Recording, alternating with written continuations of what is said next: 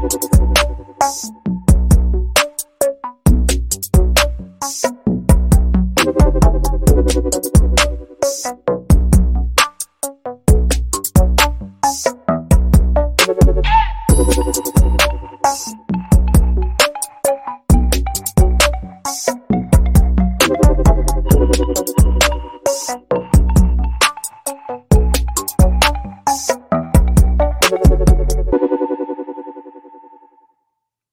boys and girls, ladies and gents.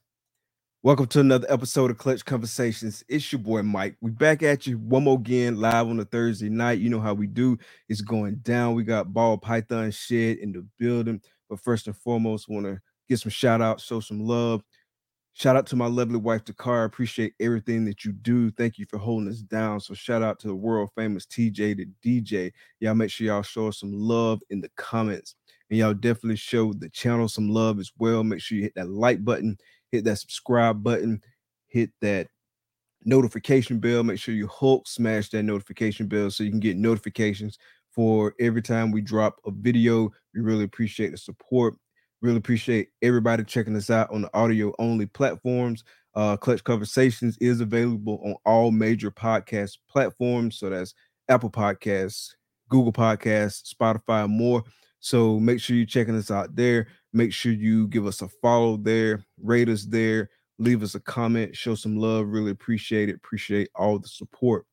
Also, if you're involved in this reptile hobby in any shape, form, or fashion, make sure you're out there supporting US Art and USARK Florida. The link for both organizations are in the description of this video. So definitely go check them out. If you don't have a membership, get you a membership. If you do have a membership, donate, definitely spread the word. Uh, we need as many memberships as possible, making heads count. So definitely make sure you're supporting both USARK and US Art Florida. Let's see who we got in the building tonight. We got the homie Wiz in the building. What's good, bro? Thanks for coming out. Thanks for coming out. We got Brian in the building, Heathen Hatchery, last week's guest. Thanks for coming out. We got Moon over Miami. What's good, bro? Thanks for coming out. We got Eric's Morph Factory. Thanks for coming out. We got Blaker's Pythons. Appreciate it. Thanks for coming out. We got Ken in the building. What's good, bro? Thanks for coming out. Casey, what's up, man? Thanks for coming out, bro. see what else we got. John, what's good, brother? Thanks for coming out. Y'all make sure y'all go check out John's show. Far out, what's good? Thanks for coming out, fam. Bailey's Royal Beauties, thanks for coming out. Appreciate the support.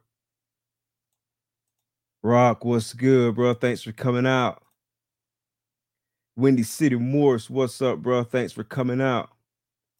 Got the homie Antoine in the building. What's good, bro? Thanks for coming out.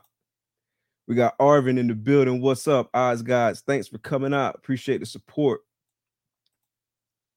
David, what's up, bro? Thanks for coming out. Bob, what's good, bro? Thanks for coming out. Will, what's up? What's up? Thanks for coming out. We're gonna stop it right there with the podcast whore himself. We're gonna pay some dues, show some love to the sponsors. Appreciate Justin, appreciate Shane. We're gonna hit you with the sponsor video, then we're gonna hit you with the intro, and we're gonna be back. Big dreams start in small towns. Small Town Xotics is a family ran business that specializes in high quality ball python morphs, western hognoses, and select leopard geckos. They are proud members of USARK, US Art Florida, and the Orient Society. Stay connected with Small Town Xotics on YouTube, Instagram, and Facebook. Witness their journey as they grow their business and showcase their animals to the world. Thank you, Small Town Xotics, for sponsoring the show.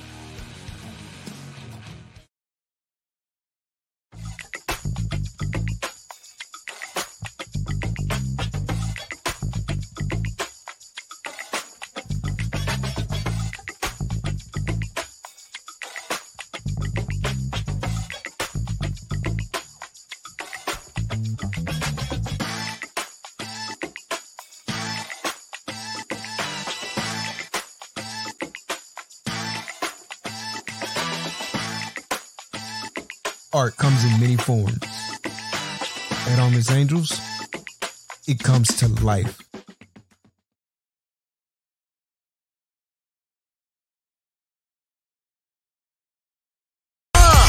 Baby, baby, won't you listen to me? I got that flavor. I know you're dying to feed. I ain't no dancer, just got some hip in my feet. Now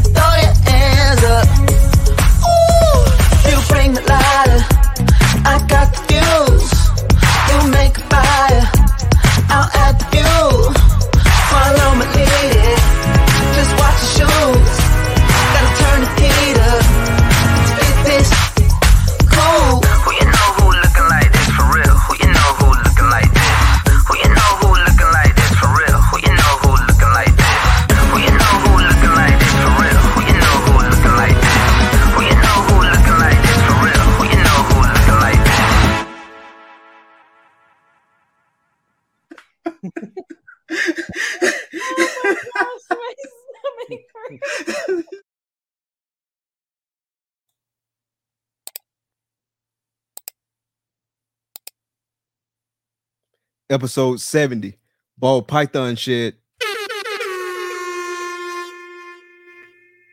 What's up, bro? I love the introduction noise. That's great. Appreciate it, man. How you doing? How you doing? I'm doing good. Thank you. Thank you for having me on, brother.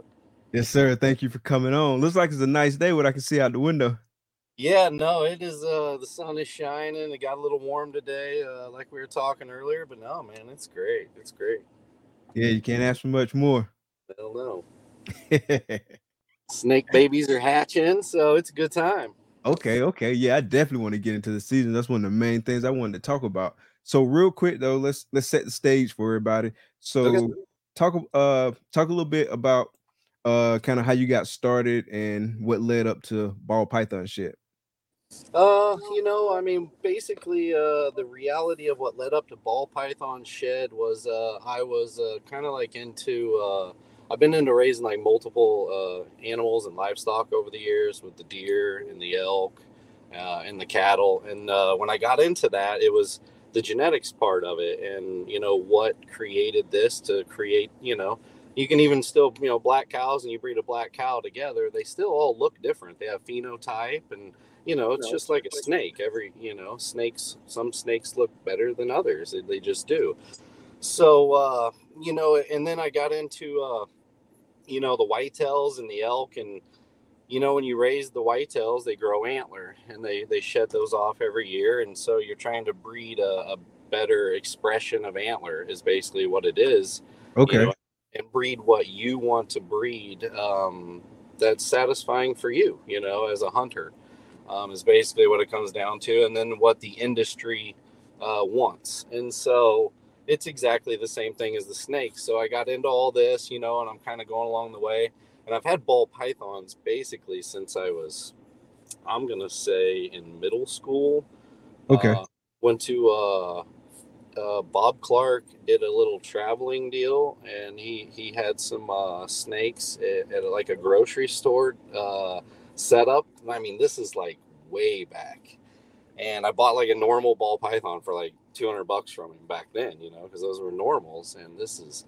And so it just kind of progressed from there, you know, and then like Overland Park Pets in Kansas City actually was the closest place I could get to because I'm down here in the sticks that would have ball pythons that were displayed um, and for sale. You know, and they had red tail boas and a few other things too. You know, the berm uh, berms back then too, and so that was like really cool to get to go into a place and see the big snakes as a young kid um, without going to like a zoo or something. Actually, physically get to handle them and things, and so Oh, nice. yeah, that was just that much more inspiring. So it was like every three weeks or month, you know, I was begging my parents to take me to Kansas City. you guys go do your Toys R Us and all that, and just leave me over here at the pet shop for half the day, half the day if you want. I didn't care. So, uh, you know, it was just always in, you know, the, the reptile, and I caught snakes as kids and just, you know, the bull snakes. And we, you know, we have a lot of reptiles in this area. So it's, it's fun to catch them. And, so it just all led up to this uh, genetic thing with the ball pythons. So I'm just progressing through the years. Um, and I would say it was probably in 2013 to 14, 15 range. In 13, we were actually hatching a few babies, and like 14, a few more. But I, I got to where I was, uh, I guess I would say, successful enough in my other business. I could really start investing in this because it is expensive. And if you're going to take this seriously, it definitely costs money.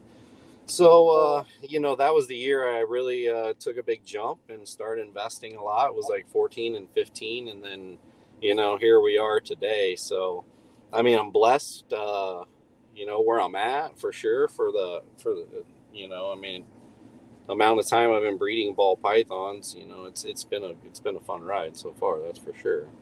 Gotcha. Yeah. So actually, um, I want to talk about like the business side of things. So, um you spoke about like your initial investment back in what 13 14 that was when you first started investing biz. So what did that investment look like? Like were you investing in the high end stuff or were you bringing in more animals? Like how'd you kind of start off once you start doing it from a business perspective?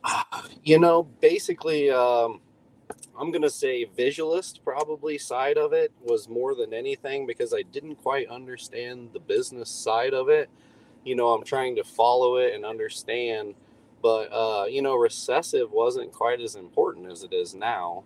Um, you know, a clown was really nice, and those were you know had potential you could see, but you know, Justin, you know, obviously he really, really pumped that clown thing up, you know, through 15, 16, 17, and 18 and really blew it up. So that helped a lot. But um, it was basically going into it and investing in what I thought I could see as maybe like the next cool thing. And then I actually was uh the asphalt stuff uh was like really Nice. high yeah, that was like a really high end, you know, super asphalts for ten and twelve thousand dollars back then. Just Oh, for a wow. normal one. yeah, just for a normal one. You know, and and uh freeways, you know, Breeder Circle had highways and those things were beautiful. Uh, and the freeways come out and I'm just sitting there, you know, me, you know, uh, in the other business trying to be a visualist, you're like trying to visualize. So then you see these pastel freeways and these Mardi Gras, and you're like, wow, you know, the clown is beautiful. If you could turn this into a clown, this could be like one of the most amazing things, you know. And so I just that was basically the kind of the route I started on was I got into the asphalt gene and then I kind of went every different direction with that. And then I started adding the clown, you know, and the pied and the last few years the desert ghost into that. But it's all just, you know, been an evolving process. And and don't get me wrong, I've stretched my tentacles out into every basically project there is for the most part because that's how addictive this is. But yeah, I mean, it's, that's the the asphalt gene. I would say is probably what put me on the map. To be honest, yeah, oh nice nice yeah. so early on like how many animals were you working with Um, so I would say in like 14, I had uh, I think 11 clutches. okay okay Yeah, it wasn't a lot. I mean, I was and you know, back then you're just you're just hatching some stuff. You know, I, I had bought like a bongo back then, so I was just hatching some like cool little you know bongo right there in the very beginning of like 14 and 15, and you know, and like you're just making like super pastel calico yellow bellies back in like 13, and that you know, that was still a pretty powerful little animal. yeah Yeah. And so that, you know, basically that was kind of the route I was going, you know, thinking recessive, but not quite understanding uh, the business fully at that time for sure. Gotcha. Okay. Okay. Yeah, it's interesting. Like you said, like just being like real visual with it, because that's how it was when I first uh picked up or started investing into like snakes and Yeah. ball pythons and stuff like that and building my collection. Like the first thing that like really appealed to me was like like really bright, like just kind of like eye popping combos. But then when I learned more about it, like I started thinking about it differently. Like I still like breed for things that like I like, but I'm Yeah. also kind of like thinking like long term value and what's a long term project and what's a project that I can like build on over the long term that'll hopefully hold value like over a long term period. Yeah, absolutely. Yeah, no, and banana was one of those examples like you were talking, you know, it's pretty, it's bright. Uh, when you put yellow belly into it, it really makes some really crazy animals. And I, you know, I did a lot of that banana stuff too in the very beginning, just because it was really, really nice stuff. These days, I still have some banana in in you know a few combos, and but it's very it's getting more selective, I would say. Gotcha. So when you got into banana, what year was that, and how much were they going for then? Oh man, uh, so I bought banana from Brian Barczyk in 2014. I think that was a lemon blast banana female, and I gave two grand for her. Oh wow. Um, yeah, no, and then uh, I bought several. Like uh, Rob Starsman had like a group of pastel bananas, like four of them for sale for like fourteen hundred a piece at that time. If you bought all four, and so I bought all I bought all those. Um, so yeah, no, that bananas were it was all about the female back then. I did understand the breeding side of that, which was which was nice. That was explained to me in the beginning, you know, so I didn't get lost in all this male maker banana stuff. But uh, but yeah, no, the banana is definitely a learning lesson too. You know. Gotcha. yeah, I've heard like some crazy stories about the banana prices at first when it first came out and how expensive they were. Oh man, I'm glad I didn't actually get involved in all of that. but yeah, no, I I mean I I heard some like fifty, sixty thousand dollar prices thrown around and guys really got the money for it several Yeah. times too. Yeah. Yeah, that's what I heard. And then everybody started picking them up, and most of them were males, and so people were reproducing it like fairly quickly. And then it just Yeah. started to be like a race to the bottom for a while. Yeah, yeah. but I, I definitely like banana, and I still got some in my collection. I actually just hatched um some clown combos that's got banana in the mix, so I really like it. Yeah, I think I think banana has its place. I mean, the freeway bananas, I, I really like them. I mean, they still look really nice, and I'll probably always make a couple clutches every year just because it's one of the snakes that I enjoy making. It's hard to go wrong with a freeway combo. Hard. It really is. I mean, just they they are pretty no matter what. Um, you know, I, like I put up that post like a couple weeks back on the freeway, you know, because that was basically kind of where I started was the asphalt gene, like we were talking earlier, and I just was showing the progression of the price throughout the years, and you know, just showing people if you do get in these projects early enough, even if the price drops in half or drops eighty percent, as long as you're in the project early enough, you're you're gonna do just fine. Absolutely. So I saw that post that you uh were talking about, and like it was going through. It probably had like nine, ten years or so of like prices on it uh for that project. Did you just pull all that from Morph Market? Like, where'd you pull that data from? What's up, Antoine? Uh, no, actually, that's just memory. Um, Okay. yeah, no, because I was basically right in the heat of the asphalt gene throughout that whole process. Um, and there's actually a few other genes like the acid gene, acid confusion, and the stranger. A couple of those guys asked me if I wanted to do that. I wasn't like in depth right in the middle of the stranger prices when they first came here, but I did know so there was like eight original strangers that came over here in like 2015 ish, I think it was. Um, you know, and I knew several of the people that got the original strangers, and so yeah, I, I thought about doing another one, you know, just to kind of show those progressive things. Yeah, that'd be pretty cool. I hope you do that. Shout out to homie Troy. What's good, bro? I appreciate it. Appreciate the support. Let's see what he said. Wants to know why you haven't sent your chi- why haven't you sent your child support payment, bro? I, yeah, I'll, I'll give it to him in Pomona.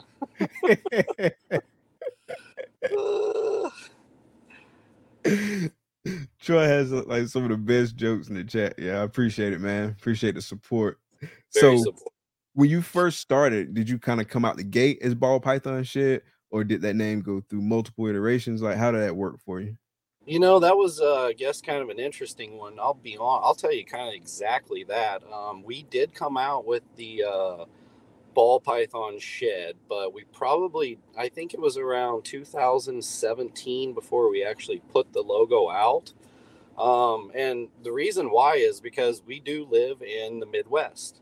Um, you know, my kids go to a Christian school, and we do, uh, you know, where people around here are very like, uh, you know, selective in their thoughts. I guess I would tell you. So we didn't like like be very very vocal and very open about this because we didn't want the people in town to freak out that we're raising snakes i didn't want my kids to be given crap that your parents raise snakes you know and so i just kind of like to prove my point you know what i mean i, I want to prove to everybody that this was a successful business and i could kind of make this run and now no one in town cares. Everybody's intrigued by it. And they all want to come see it. And they all want to ask a million. I go walk through Walmart and they go, "Hey, I see you had a ball python for sale for like five grand." And I'm like, "Yeah, I do." Okay, you know. And everybody wants to talk about these crazy snakes, but you know, and, and that's really cool because it makes you feel good.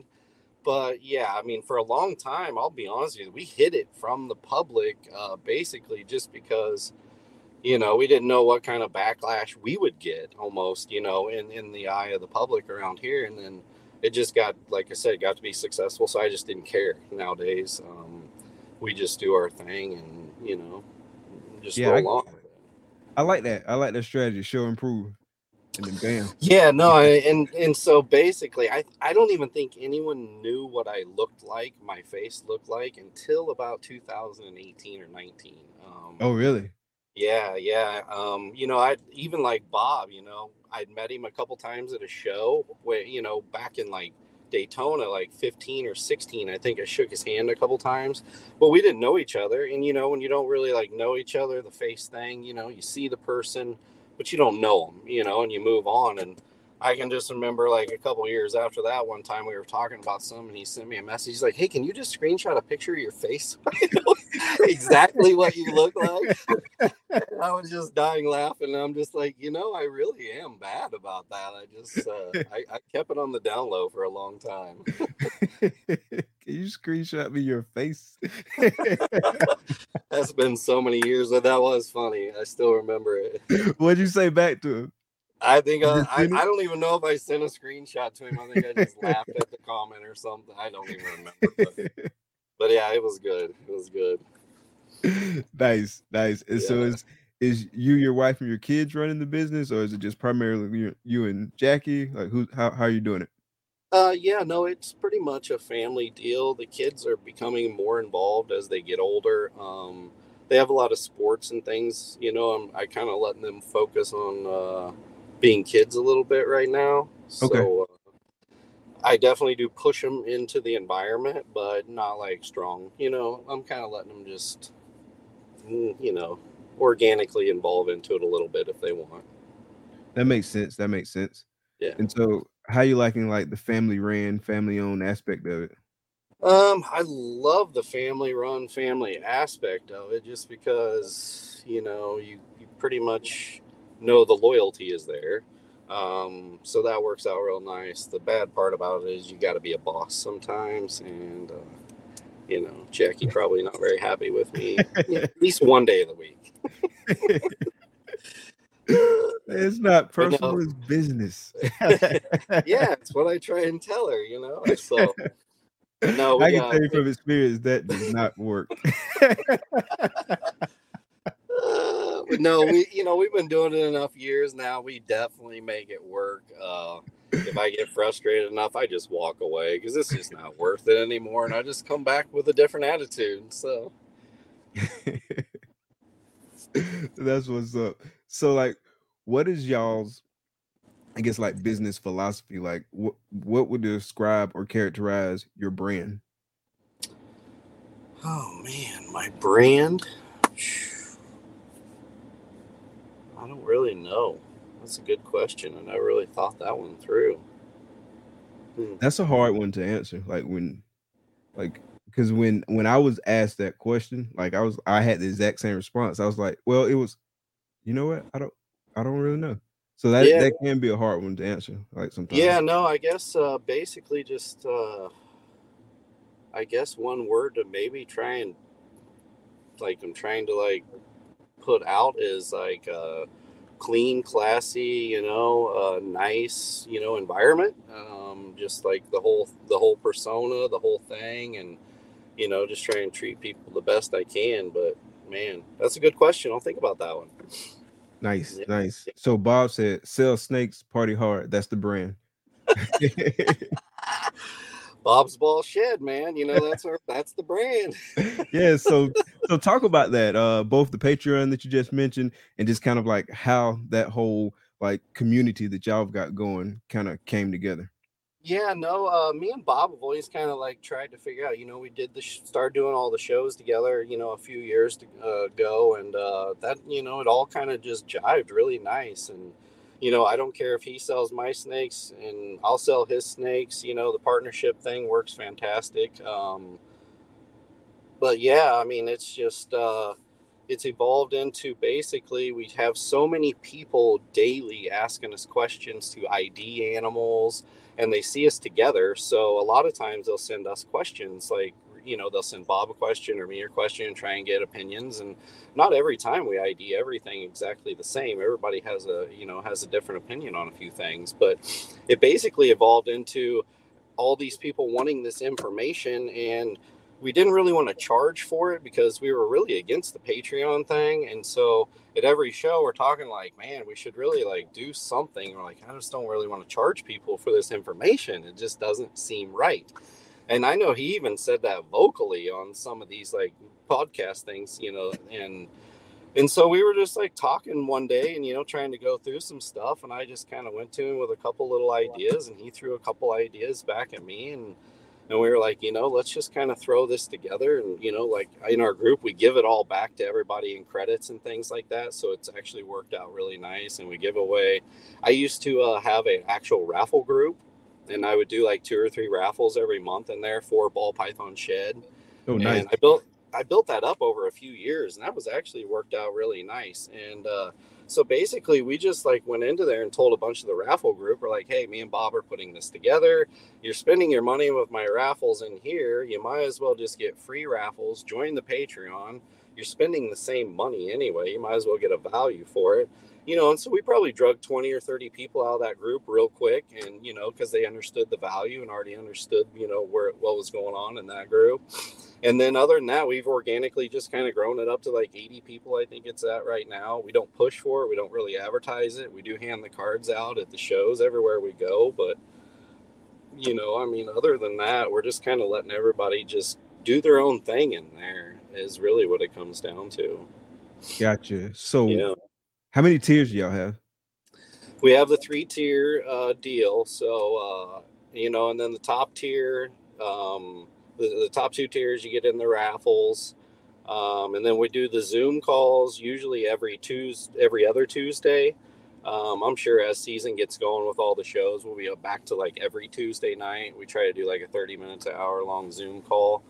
Um, so yeah, it um, seems to work out pretty good. Everybody kind of likes the information what me and Bob are really honest about is our show uh, sales. Um, and so we try to bring a really good perspective to that because, you know, like Kindle rides rides around with me everywhere, and you know he talks to other people on the side that I don't talk to in his, you know, in his uh, snake world, and he'll just be like, you know, I think a lot of these guys at these shows see you guys, and they hear the money you guys make, but they actually don't ever see it and so it's like you know and he goes i see it because a lot of people you know they might they they say they want that snake for two grand or something and you just mark sold and go put it in a bag and they show up an hour later and pay you because they just say they want it and they're still looking around.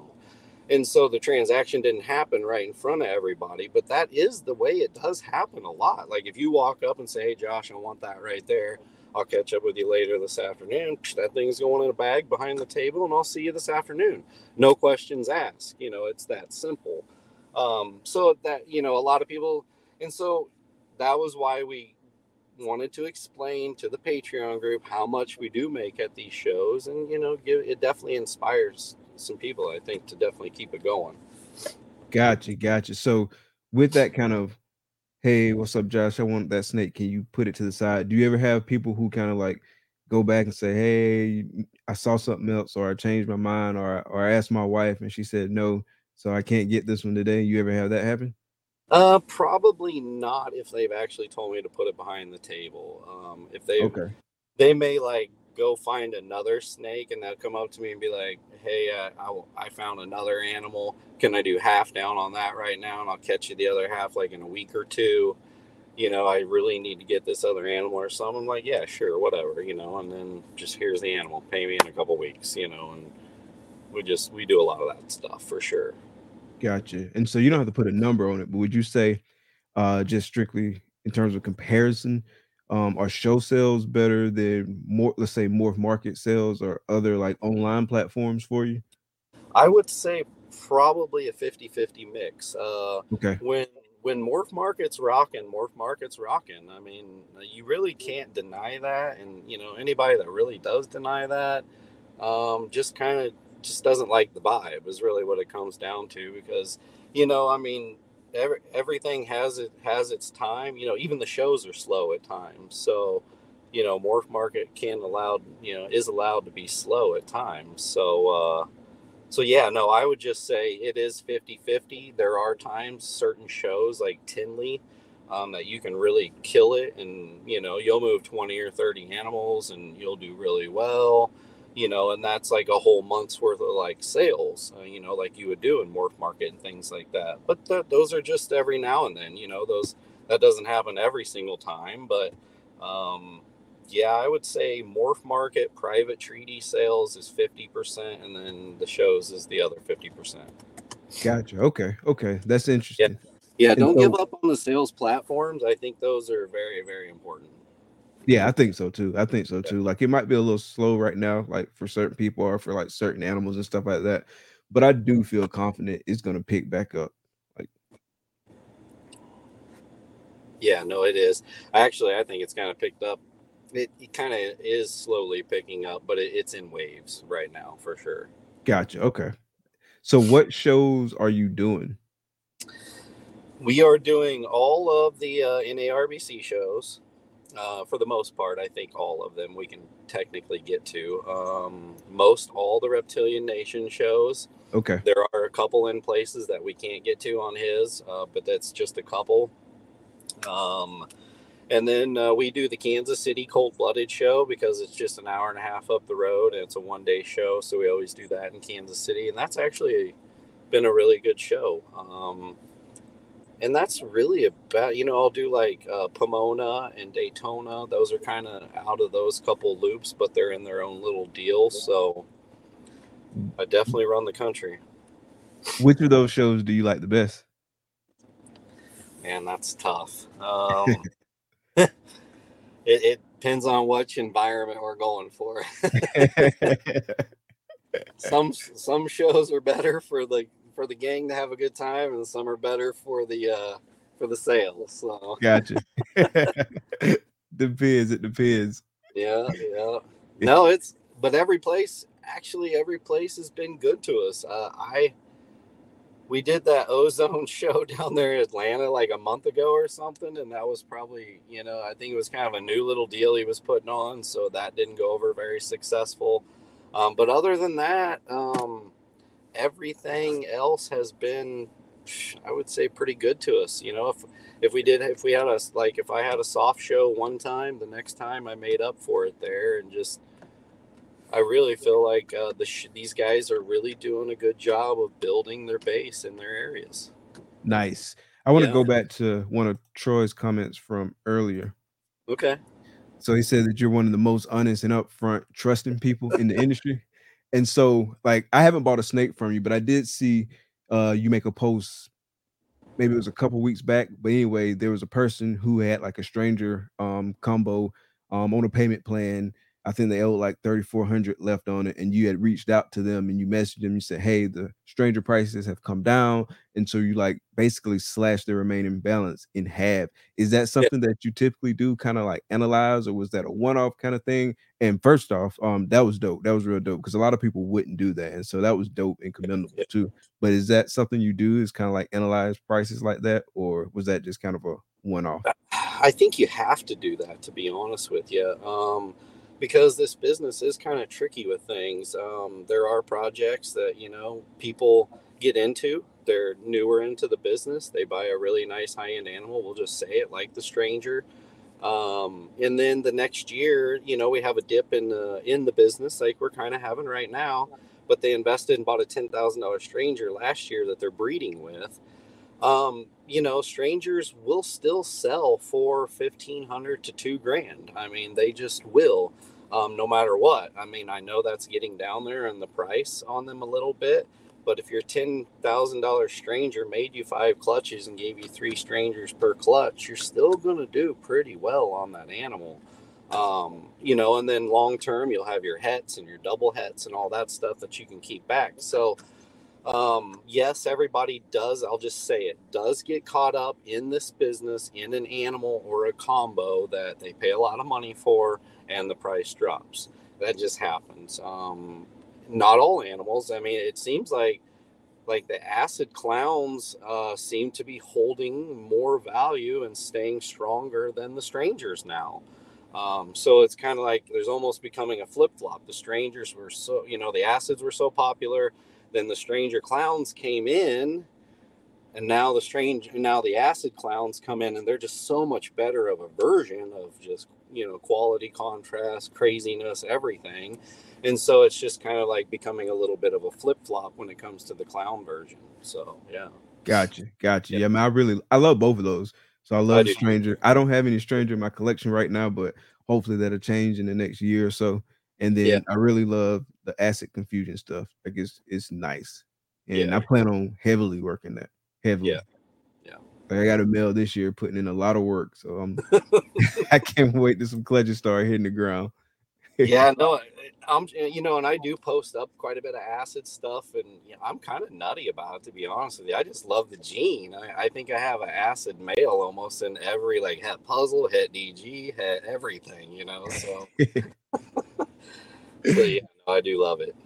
So that's um actually the perfect segue into like kind of the next topic. So let's talk projects. Yeah. So what projects are you working now? I mean, you've said some of them, but what are some of your like main staple projects that you're that you're working? I would say my my next uh, big thing uh, it's probably going to set me hopefully aside from everyone else is the puzzle project. Um, just because the last few years I really haven't sold any hets, but just maybe like a few on the female side, and I've almost kept everything. And I know that sounds like overzealous, maybe a little bit, but I just I feel like as a you know coming into this as a visualist, you see all the clown combos, and these things are amazing. And I still think there's five years worth of amazing clowns to be made. But when that five years is up, it's probably going to be puzzle, you know, just because the contrast is there, the patterns there, and it is a beautiful recessive when you add it to Desert Ghost and you put it back to to the clown. Um, you know, I know there's uh, half the people are like puzzle clown. I don't think it's going to be great, but I actually think it's going to be really, really nice once the combos are made. Gotcha. So I checked my shipping notifications today. I was a little bit bummed because I didn't get my FedEx notification that my OD chocolate pastel DG puzzle was coming. I thought you were gonna send it to me, bro.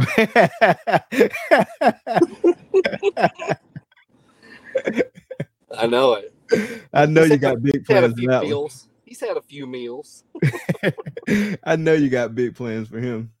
Yeah, no, I'm actually gonna. I've I've got like ten DG females held back and a few puzzle females, so I'm just gonna kind of float him into where whoever goes and starts going first. You know. Gotcha, gotcha. So how do you go about planning your projects? Like, is it all just kind of is it based on like solely on what you like? Um, is it based on the market, kind of a mixed bag? Like, what's your thought process and how are you going through that planning it out, especially those long-term projects?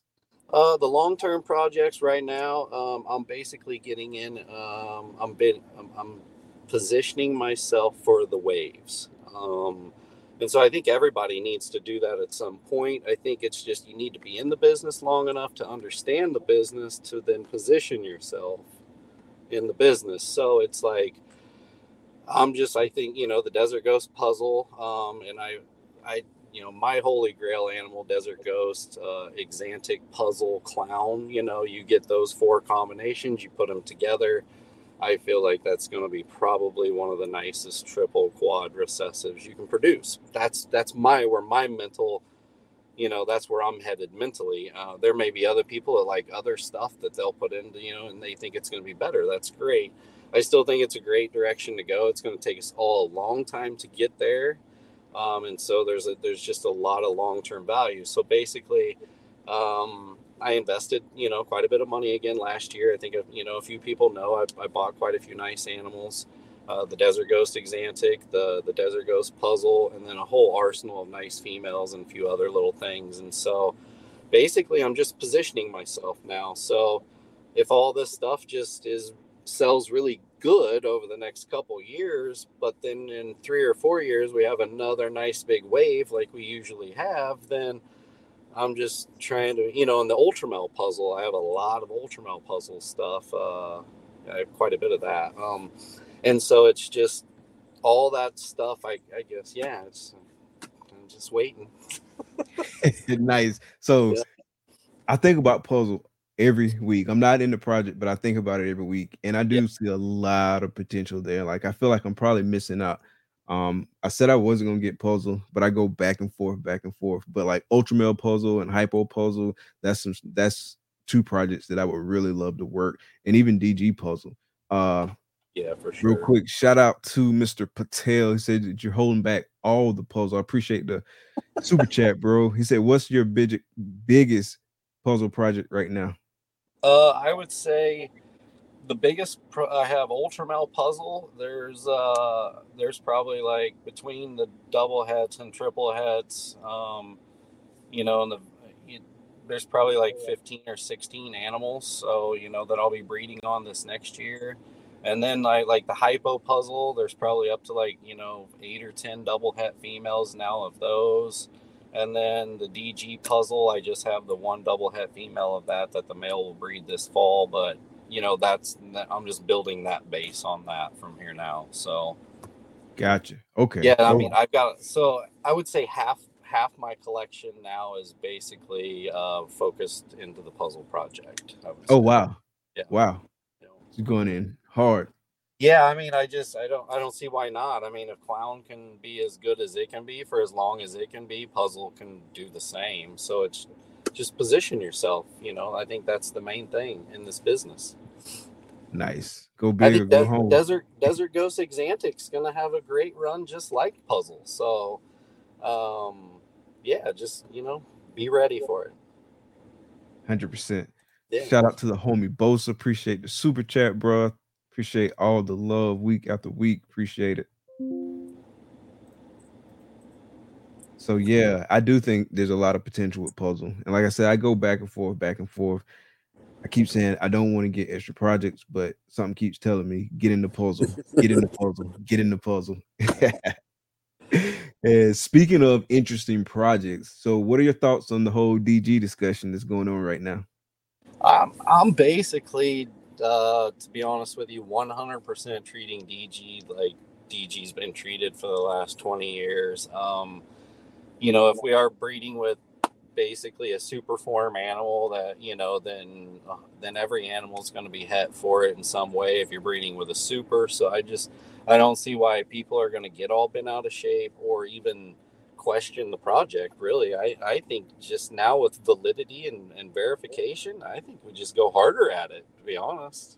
Yeah, that's uh kind of my take too. Like at first, when I first heard it, it took me a while to like kind of digest it and, and understand like what was going on. I had to watch the video and some of the discussions like a couple times just to understand it because it wasn't the way that I was like used to thinking about stuff. And there was like some uncertainty, like just amongst like folks you talk to and stuff like that. And so like working through like all the wrinkles and stuff like that and and kind of getting a better understanding. Um, I feel like I got a, a decent understanding of what's going on now, but my strategy is just keep plugging away and doing what I was doing before. Um, I oh mean, 100% yeah. we've been acting like that for like since DG been out and it's been working. So I'm gonna just continue to do that. I may start testing like later on, like testing more animals, but like right now I'm not. Like I, I'll wait for like at least the DGC for there to be a little bit more clarification on that piece and kind of how it factors into the project. But like I got some DG stuff working this year. I'm just continue plugging away and yeah no i would just everybody everybody should yeah absolutely. So when you first heard uh about it, like were was your initial reaction different than kind of like your your take now? Uh, no. come into that? Uh, just because I've been, you know, when I was uh, involved in the cattle business, we had, uh, uh, you know, we have RGI and AGI, you know, and I was dealing with the other one through the the cattle testing, just you know, on a weekly basis, sending in blood testing through DNA and getting these percentages of heritability and ribeye and marbling and all this stuff, and so. You know, I already kind of understood a lot of that stuff. That kind, of, you know, so it was like when this come out, um, and we've already proven base. I mean, we've already proven what DG does. So I just, I think it's more along the lines of we're gonna have to deal with a million questions, uh, like the banana, like the new breeders getting in and want to know the male maker banana question, you know, and and so you'll just have to sit there and explain, you know, the DG thing to several of the new people, but most of the people that are already involved should just basically know you breed with a visual male and I'm gonna buy I'm gonna buy hets still today. I'll buy hets, no problem. Have you been getting a lot of questions from like folks in your group about or folks that come to you with questions about DG? Um, not really. Uh, we do talk about it in the Patreon group quite a bit. Um, there Mhm. was uh, a handful of people in there that were really trying to wrap their head around it and understand it. And I think they've all pretty much got that figured out now, um, just because they watched the video.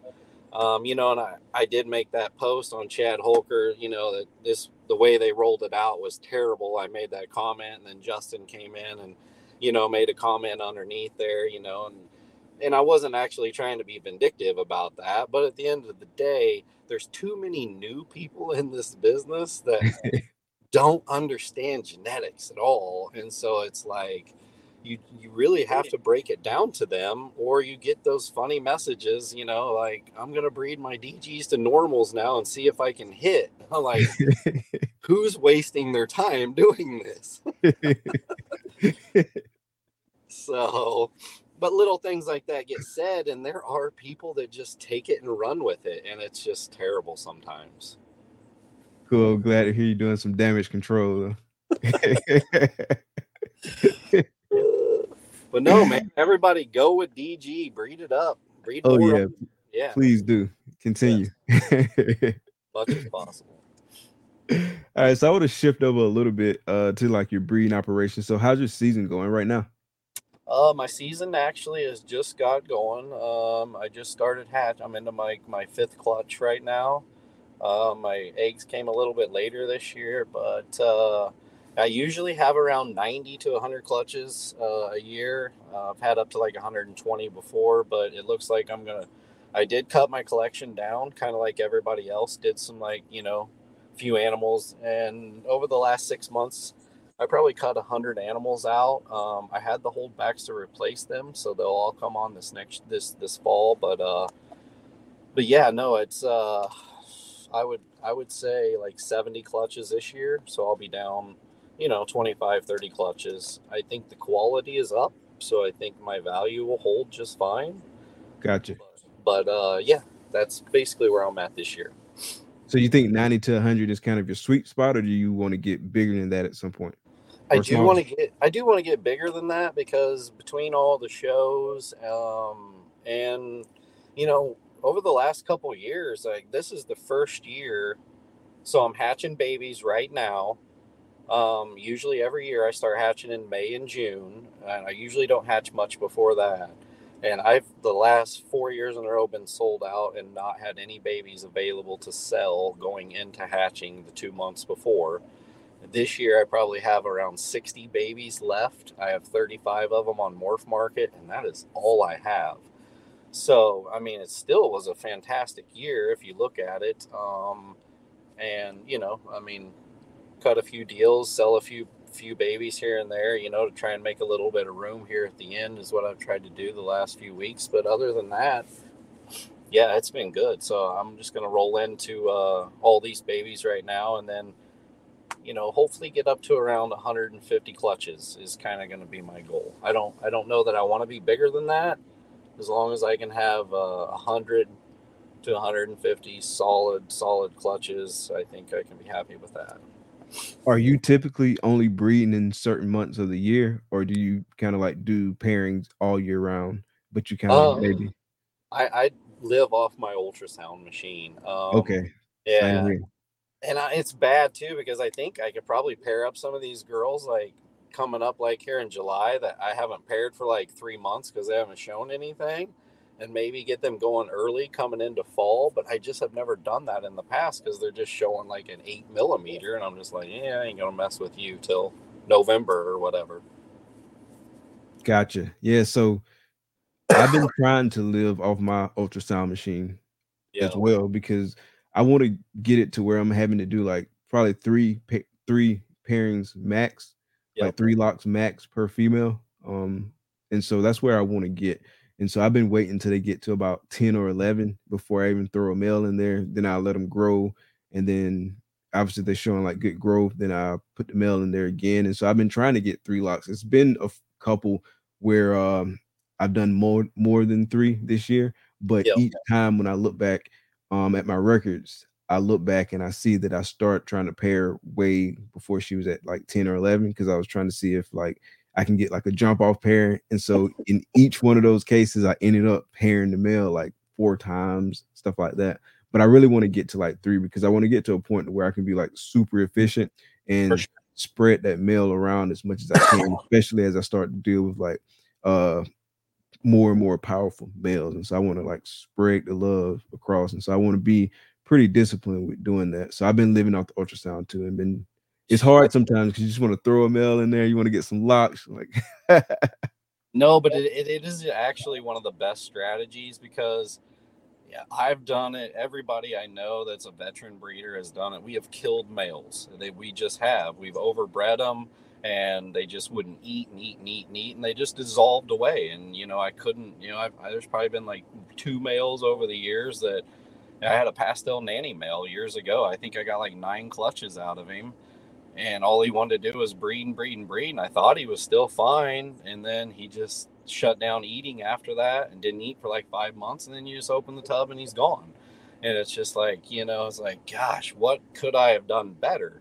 So yes, I don't even do that kind of stuff anymore. That all that is like old history, five plus years ago. Like I learned my lesson. So it's it's all basically what you just said live off the ultrasound machine try to get your male a thousand plus grams get that two to three just perfect locks i love the 18 and 25 millimeter range everybody has their preference but that is my preference uh, and you know so it just kind of you know and if you have a mature male and you hit those two you're pretty you're you're, you're guaranteed you're going to get those so your first lock is in the 18 to 25? if it's a mature male uh in the and i'm ultrasounding and i see a female in that like 12 to 15 range and all of a sudden she went up in follicle size i will breed her there um but i if i can find them in that 18 range i do love to breed that 15 18 any of that's probably perfect and then I will go. I ultrasound all my animals every two weeks. So every 14 days, no matter what, all the animals in the whole facility, I spend one day ultrasounding, and then so I know exactly where everybody's at at all times.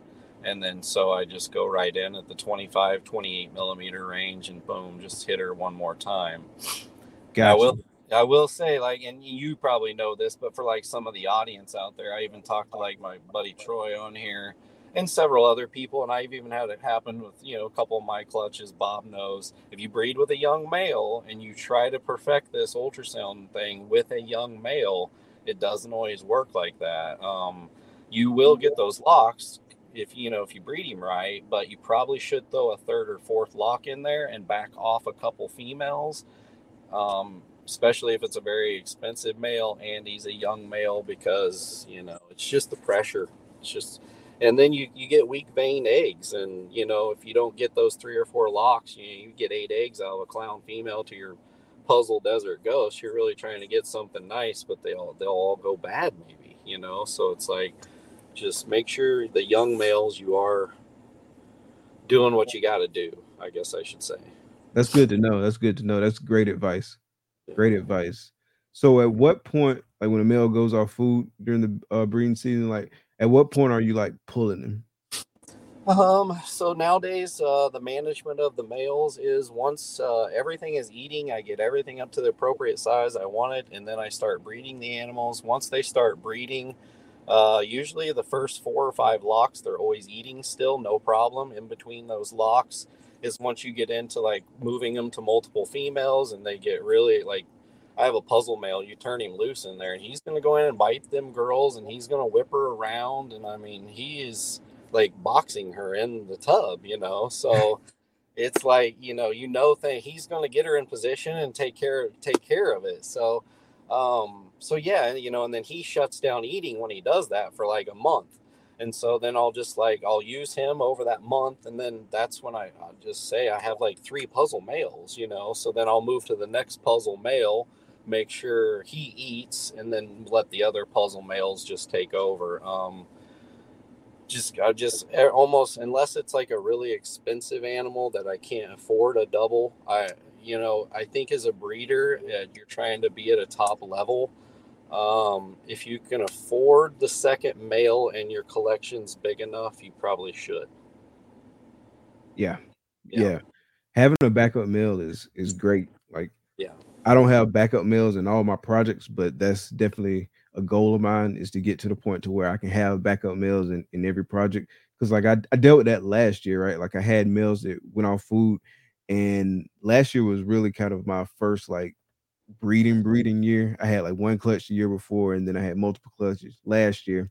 But when the male went on food, like I didn't feel comfortable putting them in there because I didn't want to like lose the male just because I was trying to like push him too hard, and I didn't really have the experience, and so like I just re- aired on the side of caution, right? But I didn't have like a backup male, and so I, I might have ended up having to put do a pairing that I wasn't as excited about, or just not do a pairing with that female. It just really kind of depended.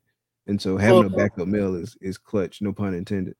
Yeah, no, and don't worry about your males not eating because that that's actually nature of the beast. I mean, you know, during hunting season, the whitetail deer, the buck basically shuts down eating for a month and just chases those does around. I mean, he oh, doesn't oh, really? care about eating. You know, I mean, he's just he's grabbing a carb every second he can grab it, just going along chasing that girl. You know, so I mean, that's just so the snake i think kind of gets that chemical reaction as well you know they're just constantly thinking breeding and so you know one thing and i don't know if you know i'll just tell the audience this too um, don't worry about what you feed your male. Like if you got your male on rats and you've got all your males on rats right now and he shuts down uh, eating and you're a month into breeding and you're like man throw a mouse in there. If he'll eat it, give him another one. If he'll eat it, give him another one. You know, and just and then or if he'll eat an ASF, eat that. I will feed my males whatever it takes to make them eat during breeding season. And so at the end of breeding season, they'll all switch back. I've I probably only had one or two males that never have went, you know, I fed like a like 20 mice during breeding season to get him going. And then a month, two months after breeding season, he shut down in his tub I throw a wrap up in there and you take it again. So okay. yeah, I mean, don't get scared at that. Just like just just get your animals to eat is the goal as much as possible. Yeah, I have been hesitant to throw a mouse in there. Like I got a male that's off food now, and out of the males that went off food, he's the only one who hasn't gotten back on food. And so I've tried uh, a rat, I've tried an ASF, but I've been hesitant to put like a mouse in there because I didn't want him to get hooked on it. But I might just try a mouse and see if he eats because if he eats, that's great. Yeah, no, and then if he does get hooked on it, you know, it's I do have an acid clown that did get hooked on one a couple years ago. They got hooked. He got hooked on the mice, but I'm kind of glad he did, to be honest with you, because that was the only thing he ever ended up eating, and he would eat every time I would breed an animal. He would eat two mice and so he got into this rhythm where it was just like he turned actually into a better animal once I fed him mice. Oh, nice. Yeah, that's good to know. So yeah, I'll offer him a mouse and see what he does with it. Hopefully, he eats it because, like I said, yeah. he was the only one that didn't get back on food. Yeah, you gotta have them carbs, man. I had, I got one meal like he was just a stud this year. Like he was off food for like maybe a month, and then he just got back on food like with a vengeance, and he's yeah. put on like two, 250, maybe even oh, 300 grams almost. Like nice. dur- just during the season, like he just been knocking it out. Like he goes right in there, gets the business, gets out, and he'll eat. so yeah, it'd be nice they were all that way, but man, right. These snakes can like, be touchy. say again. These snakes can be touchy. like he just puts on a clinic of how you're supposed to do it. Like I appreciate you so what's been some of your biggest uh seasons to date? Uh you know, uh baby wise or like financially, uh basically all that kind of I would say runs together. Mm-hmm. Um but the last the last few years have you know been the best for me through this whole thing just because I went full time and focused on it and uh you know just continue to want to want to keep going. I love this actually. Have you had a season where you just kind of like kicked ass with the odds? Um, I, I would say uh, there was a like four years ago. I made these freeways called the dirt roads, um, and they kind of put me, you know, on the map with the freeway thing even more. I mean, it was pretty amazing how many people, you know, kind of knew me over that. But um, yeah, that year was really good to me um, because I kind of came out with some like really cool new freeway project animals that no one had ever made before. Um, and a lot of people were buying that stuff, and uh, so it really that really worked out for me. And then you know it's it's all kind of just evolved from there, of course. But uh, yeah, I mean that was you know probably that was probably 19 2019 You said it's called the Dirt Road. So yeah yeah asphalt, cinnamon, yellow belly, and what? uh, cinnamon spider freeway is what that was Gotcha, gotcha. Yeah, Okay. yeah. And everybody you know hates you know everybody's got the spider stigmatism and all that but uh that actually the spider freeways uh, combos actually make some really nice stuff Oh yeah, yeah. They make some dope combos, like some really dope combos. It's, I mean, I haven't seen very many spider combos that I don't like. i know i actually love all of them part it's just i just can't deal with people i don't want a spider yeah, yeah. So I chose not to breed it, but uh, I got I still got one spider female in the collection, and she's never been paired. She is a bamboo spider pinstripe, and I think pastel and oh, yellow Okay. belly, yellow belly too. And bamboo so I- Yeah, and so I, I that's the only bamboo I got in the collection, and I've thought about pairing her because I saw some nice like acid combos with bamboo. It was Yeah, pretty nice. I was like, oh, maybe I'll shoot at that. But I know my luck. Like I get seven eggs and six of them will be spider. yeah, that's the way I was the last couple years with Freeway because I made so like I made I don't know 50 Mardi Gras like two years ago in one year. Just I had a inchy uh, asphalt male and he was just like knocking it out of the park every clutch. I was getting like four or five Mardi Gras. I'm like, what the hell? This this guy's. And then I would breed my Freeway and I get five clutches of ivories and no freeways, and I'm like, oh my god. So, but yeah, you got you definitely got to weed through it all. yeah, I know that that'll be just my luck. I'll get like six out of seven. But ho- hopefully everything holds right now. I'm, I don't know why, but uh, the first five clutches so far have been really crazy good odds. So I'm just gonna hope. Hopefully this year is uh, just maintain. I'm trying to stay humble with it. I'm not trying to count my chickens before they hatch, and I'm just trying to like set back and let the babies hatch and do their thing. So in terms of like acid and stranger stuff, what's the craziest acid thing you have a shot at this year, and what's the craziest stranger combo you got a shot at this year? Uh, probably I should hopefully make uh, stranger clown pieds this year. But I Okay. think I think those will be pretty nice. Um, and then acid stuff. Um, I've got quite a few chances at acid clowns this year, um, and just some some really co- I think some pretty cool combos are going to come. I have like a leopard spot nose lace het clown female Oh, nice. uh, bred to a, uh pastel spot nose acid clown male. Uh, and he made those babies I just posted up the other day. Um, so he's making some beautiful babies already. So I kind of want to hit like this really crazy Powerball leopard acid. I just don't know if that's been made yet. This could be really a wild animal. Yeah, that would be crazy. Like the pattern would just be insane. Yeah, it could be like a and a lot of It'd a good contrast in it too. yeah, that'd be crazy. That'd be Yeah. insane. I uh what was I about to say? Oh, did you see? I think it was Scott Foster. Yeah. But did you see the confusion stranger combos that he posted maybe last week or the week before? Yeah, actually, I did. I seen one today again uh, on Facebook. Uh, so yeah, no, it, it looked like to me the the acid is very overpowering, um, and it looks like the if if the acid is going to continue to do this with a lot of stuff, it is going to overpower basically everything for the most part. Because I haven't seen an acid, uh, I haven't an acid clown yet to date that didn't have the acid head to it um, you know, like a stranger acid clown, you would maybe think it would take on that mahogany stranger looking head, but the acid just overpowered the pattern still again, which I do love. I think that's great. Yeah, at least it's a nice pattern. Yes, for sure, for sure. But yeah, I, I like those combos. Like it was pretty. They were pretty like dark. Like it was just. Yeah, you could tell it was different.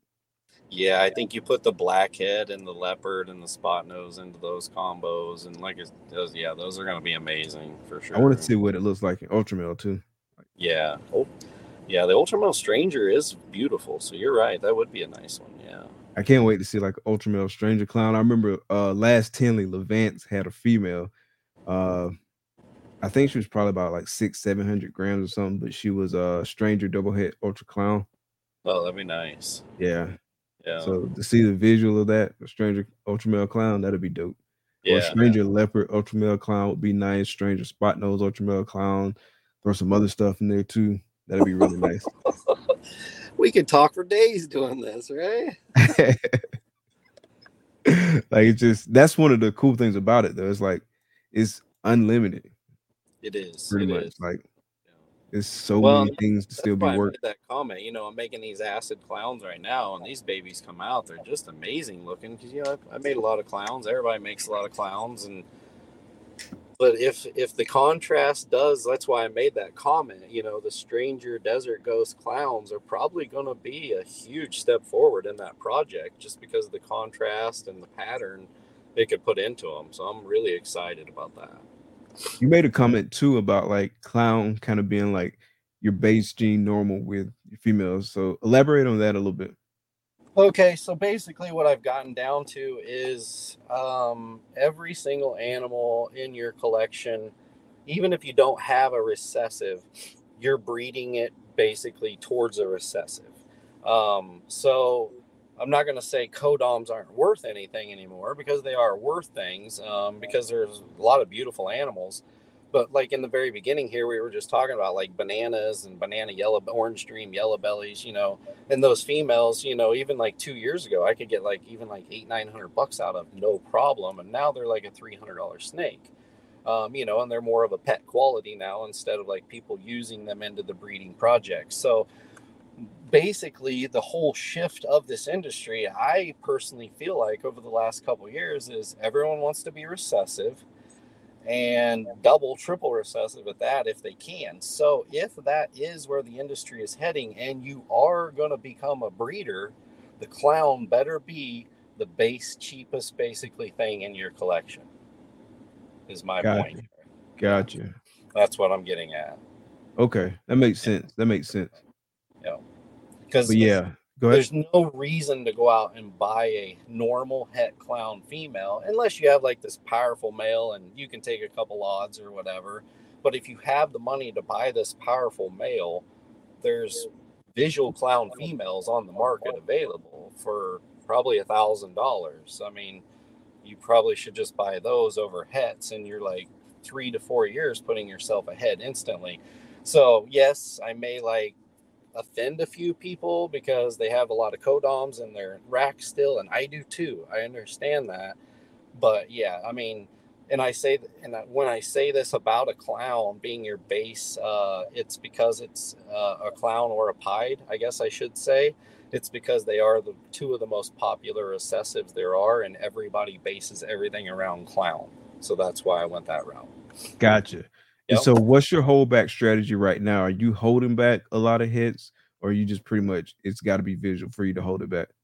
Uh, no, I'm actually uh, holding back uh, on the high end projects like the Double Het Ultramel puzzle or uh, the puzzle Desert Ghost, Axanthic, DG. Um, there's going to be like eh, like three or four projects there. I will hold back even all the normals that I make. I mean, if I make normal females that are double het DG puzzle, I mean, I put those in the rack and I have the visual male in the future you know now we're stepping back to where you know five years ago or six years ago where where guys were capitalizing on that wave of clowns and that's where i talk about the wave coming in so even like those normal females you breed that to the desert ghost uh, puzzle male in the future even whatever combo you have a chocolate or an orange dream or whatever you still have the odds of hitting maybe one per clutch, let's just say on average, seven, eight eggs.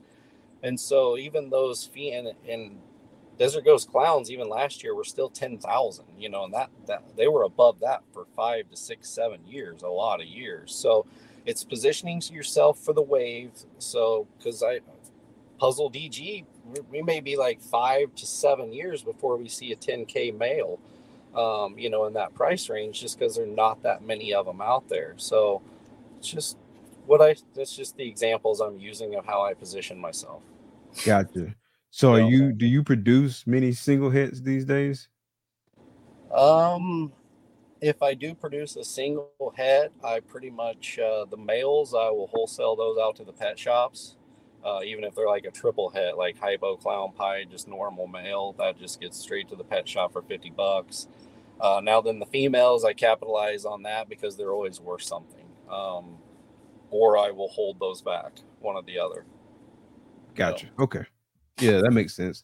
I am, I am always trying to hold the most powerful animal back. Don't get me wrong, but um, if like right now, Desert Ghost uh, puzzle is there's not that much out there, so you're pretty much just holding with whatever you can.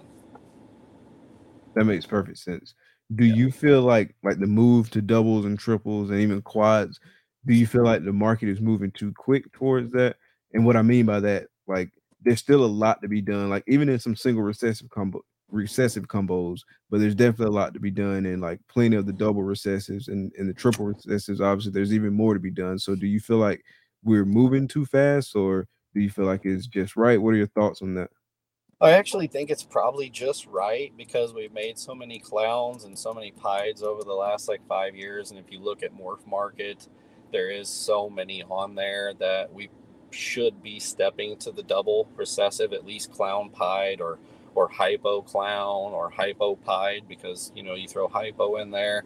It's one of the more you know abundant recessives. So if you don't if, if those aren't basically your base genes that you're breeding off of in your collection right now is what they need to be. That makes sense. It makes perfect yeah. sense. Yeah. That makes perfect sense. Yeah. So you've already touched on a lot of it, but future of ball python shed, like where do you see yourself going, like maybe business wise, not necessarily projects, but just kind of like in how you operate and execute like your business strategy and how you execute your tactics like what do you see lined up for ball python shed um, basically, I'm gonna just keep rocking it out. Um, you know, I, I kind of talk about this a little bit on the road when I'm with Bob because we kind of have a few little talks every now and then, and it's like. Um, we talk about how we want to just hit this as hard as we can, especially on the show side for the next five or six years. And I mean, you're going to see us grind it as hard as we can and do it and uh, try and capitalize, you know, in the moment and in the movement. And I think after that, we'll, we'll, probably be in position to where we don't have to do as many shows. We'll probably be able to, you know, be able to maybe slide back a little bit and do half as many shows. And I would say, uh, may, I don't even know if I would say enjoy it more because I enjoy kind of going to the shows actually anymore and hanging out. But uh, I, I think just after so many years, the show thing could probably slightly burn you out, just the travel part of it. Gotcha. Yeah. How much preparation for you goes into like getting ready for the shows? I imagine it's a pretty extensive labor laden laden process. You know, once you get things lined out, it's actually pretty simple. Um, you know, you got your animals that you sell, so you have to like flop those labels and redo a couple animals to, you know, strategize things. But if you have a good team, you know, like we do. I got Kendall that, you know, rides with me, and, you know, Bob's got all his guys. And so basically at home, preparing is about it. You know, for me, it's very simple because I just lay out all the displays and I just start loading the animals that went to the last show. Um, and then replace new animals that we sold or add in whatever we're adding in. And then when we get to the show i mean like i said like kendall he's you know he's been like super you know awesome to have because i don't even have to ask questions. He's over there redoing my labels for me. He's helping me clean my animals you know and i don't ask any of this stuff. He's just you know, a genuine person, and that's why I think you know the team works so good together, and the whole group works so good together because we all just kind of just go for it. And you know, I don't know how it is for Bob because I know he has like you know twenty displays worth of animals. but I think his is pretty well organized too. He has his racks with everything, you know, like certain animals in certain racks. So I think it's all pretty much basically the same way it is for me, just at a bigger level. That's it. so um rec- record keeping wise, like what are you using to keep up with everything? Um, so record keeping for me, I, I write clutches on note cards uh, at, at my facility. Um, so we'll clutch one and then I write what they are and the sex. And then uh, basically, then I put in my phone, I have my notes and I put clutch, clutch one and I write, I go down through my notes and I'll have every clutch in there. And then as I sell those animals, I go in at the show. As soon as I sell it, I try to go in and then put right next to that clutch and that animal what it sold for. Gotcha. Okay. So that way, like if I'm at the show and things are like chaotically happening, I can at least always go back and look at it as a reference.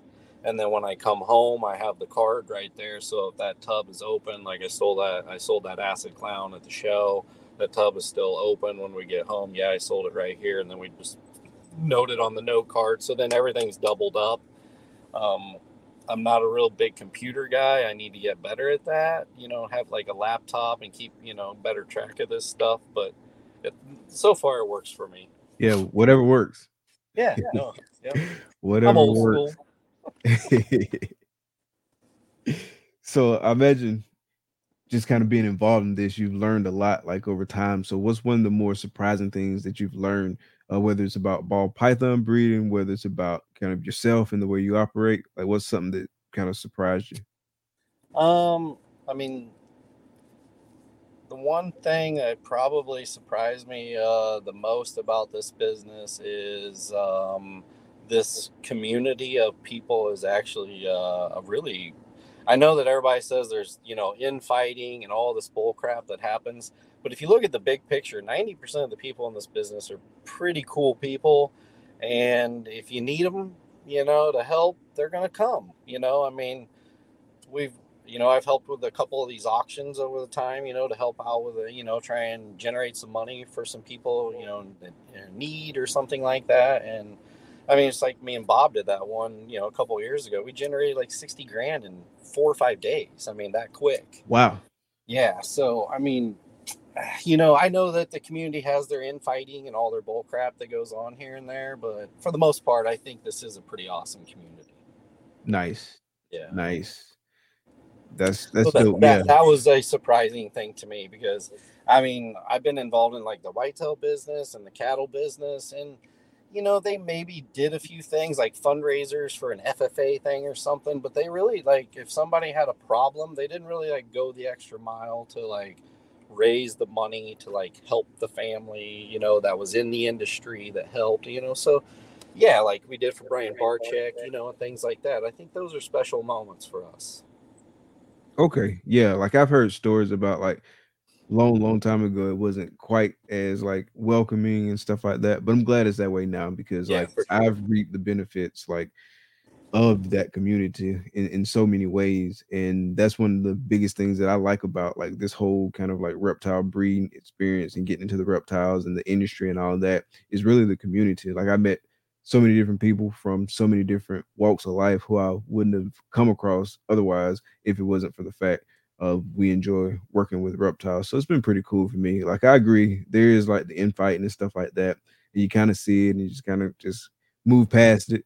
Or if you want to participate, I, I imagine like some people who want to participate, they want to get right in the thick of it. I choose not to do that, but you do. It's going. to That's part of it, but that doesn't define the hobby, and that certainly doesn't define my experience. in This. No, I, I agree with that, hundred percent. You know, you know, yeah, So, we've all yeah. got we've all got a few bad apples in the group, but yeah, I mean, I would I would say for the most part, it's yeah, pretty solid.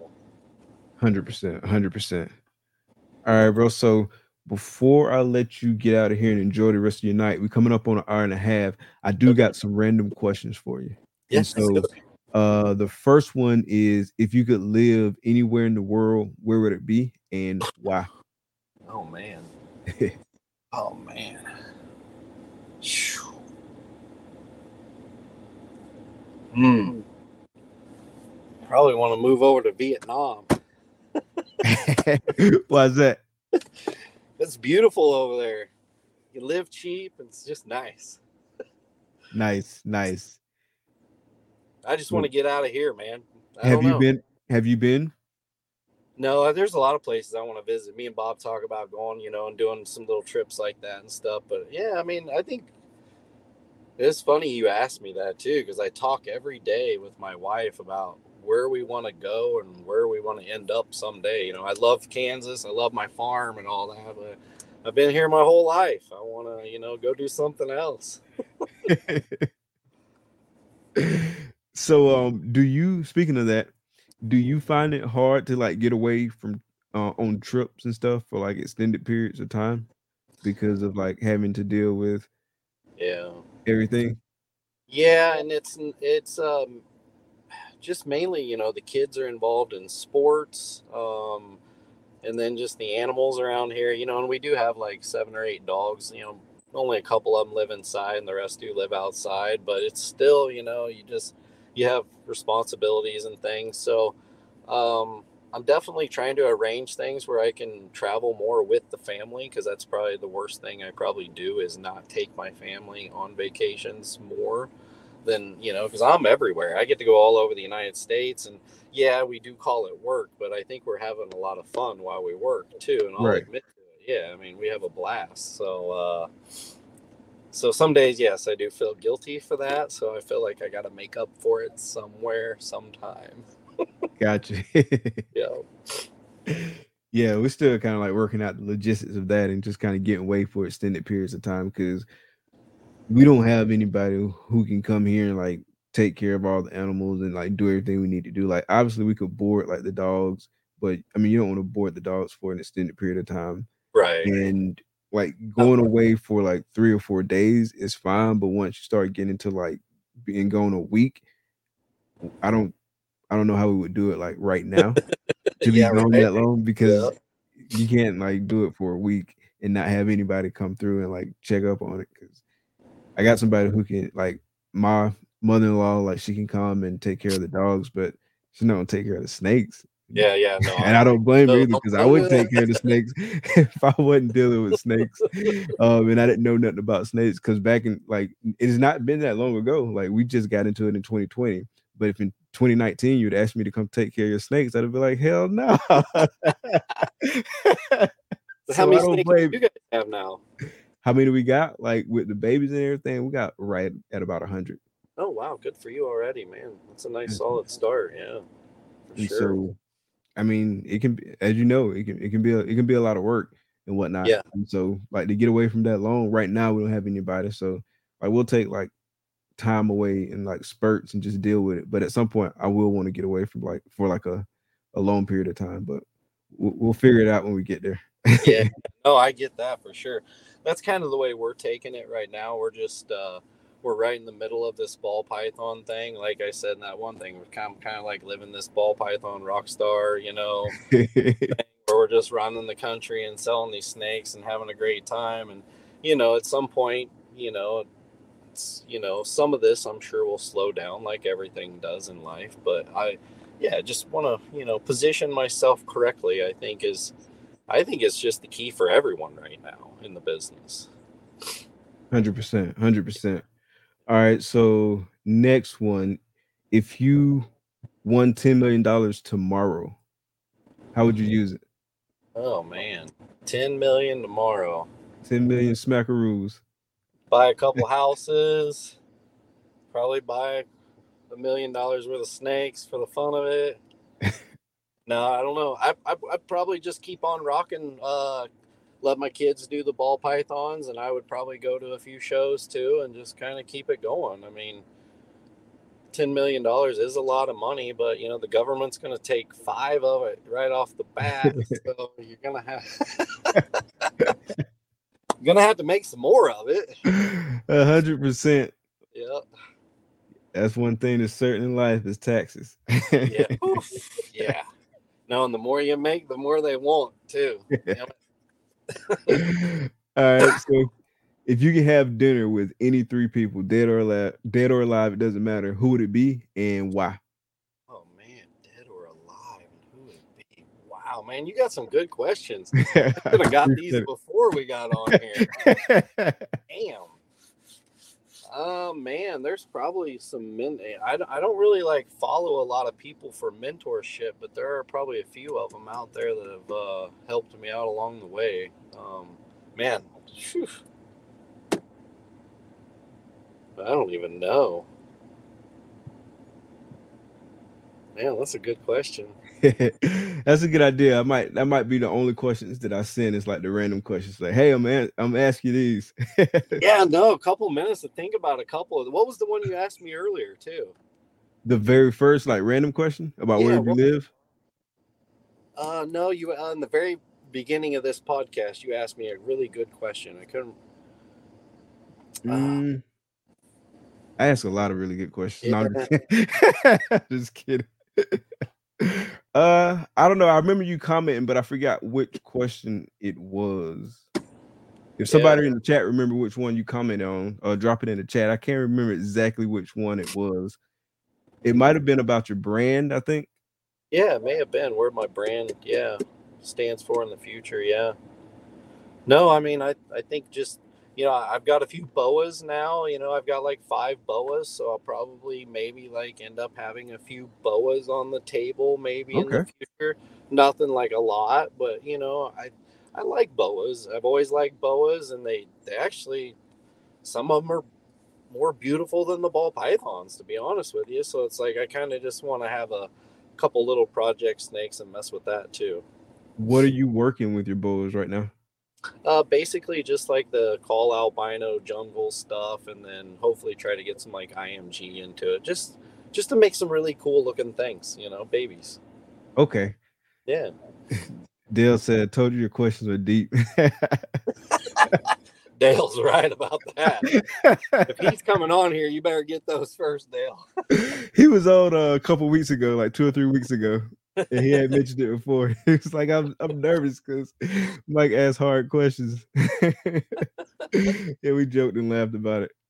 No, that's good though. You make people think. I like that for sure. Yeah. It's But good. yeah, I like the bull stuff, man. Um, I got five bulls right now, and I meant to say I like the IMG stuff. I got an IMG Motley uh head Kahl albino male. He's insane looking. Like, Oh, I bet. yeah, he's That's like- exactly what I need to buy, actually. Yeah. he's at- at this point he's like pitch black um you can barely see any pattern on him and you got to like really kind of like be looking looking but he's just like pitch black and a lot of iridescence right now Yeah, it's gonna make some beautiful stuff. Yeah, yeah. and People love those solid black snakes. That I mean, they just. I made that post of that Ultramel hets last night, and I got like three messages. Just they didn't even want the Ultramel; they want that het that's in there because it's like black almost. I'm like, yeah, sure. yeah but you look at a picture of him like from when I we first got him it's like night and day like oh, I bet yeah like if you didn't know about img you wouldn't even believe it was the same snake he just gets darker and darker. Then, darker and darker every shed oh, very nice. yeah, he's got like one little piece of white by his cloaca Yeah, and that's Very- it yeah. No, that'll be a good. So you're right there with me. You got, I got five, and you got five. So Okay, okay. Yeah, yeah. Yeah, I got five on it. Oh, that's cool. Hell yeah. we'll have to compare notes. for sure, for sure. Yeah. All right, bro. So it's been great, man. We right up on an hour and a half. I try to wrap them up at an hour and a half, uh, just to be respectful of everybody's time. But before we wrap it up for the night, is there anything you want the audience to know? You want to Uh, share? I, I just want to thank everybody for always supporting me and uh, always just being real nice to me. And, uh, you know, I mean, the community's always been great. So hopefully I can give back or do what I need to do to uh, do the same for everybody else. nice, nice, thank you. man. I really appreciate you coming on the show too. Really appreciate it. I've been looking forward for to it. having me, man. That's cool. Yes, sir. Yes, sir. Anytime. You're always welcome back, brother, too. So anytime. Awesome. Everybody in the chat, man. Appreciate the support each and every week. Thank y'all for coming out. Love Uh, you all, man. Thank you. For sure, for sure. If you didn't catch it from the beginning, Please go back, check the replay, check us out next week, each and every Thursday. Check us out 8 p.m. Eastern Standard Time. Uh, Brandon, what's good, bro? Brandon will be on the show soon, and I saw uh Charlie in the chat as well. Uh, from Reagan Renee, he will be on the show soon. So we got some we got some dope guests lined up. So I really appreciate all the support, all the feedback, all the love. Really appreciate it. Can you hang around for a few minutes? Yeah. All right, everybody. Thank y'all for coming out. Be blessed. Peace. Peace.